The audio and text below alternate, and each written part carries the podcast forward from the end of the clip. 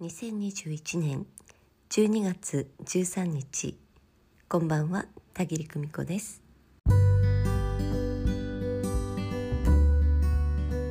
先日のインスタライブテーマあなたのスピリチュアル体験とても好評でした。その後も皆様から引き続きお声をいただき続けていますあり方が整うと状況が変わるということをいち早く体感してくださる方がおられました。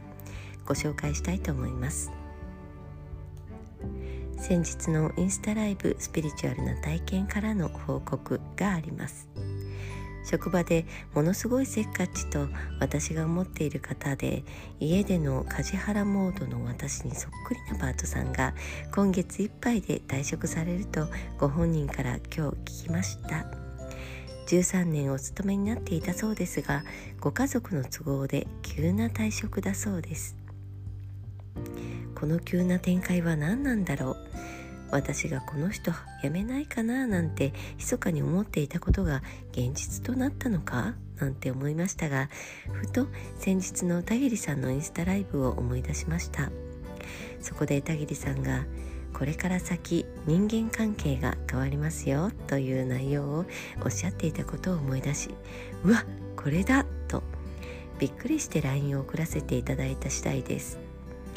このパートさんに出会わなかったら自分が他人をずっと見張ってコントロールしようとしていることにも気がつかなかったです。なのでとても感謝していますが一緒にお仕事となるとその方の音速ペースについていけず死にかけていました。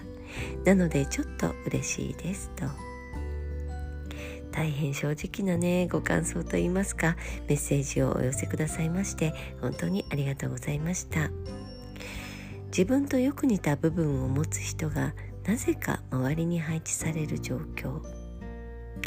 これね私も本当に身に覚えがございます。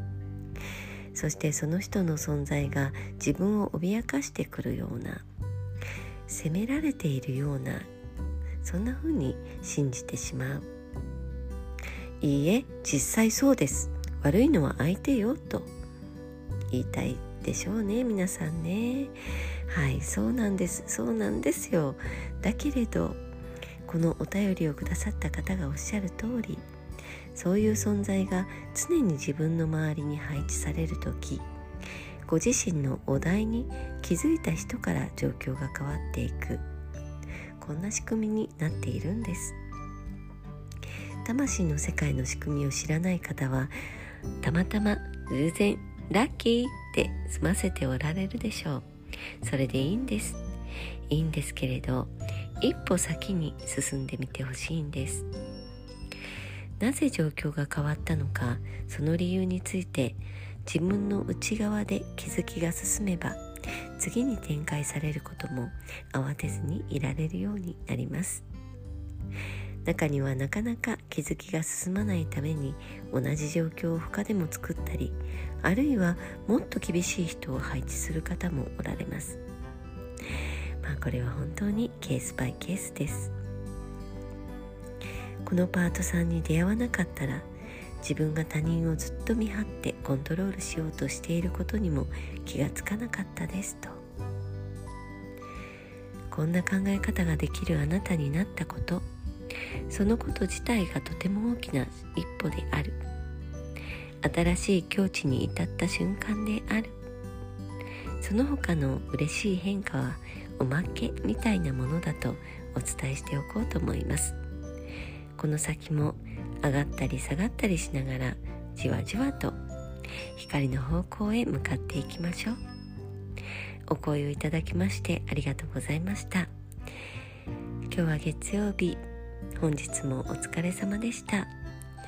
ご訪問くださいましてありがとうございます。ではまた明日。おやすみなさい。バイバイ。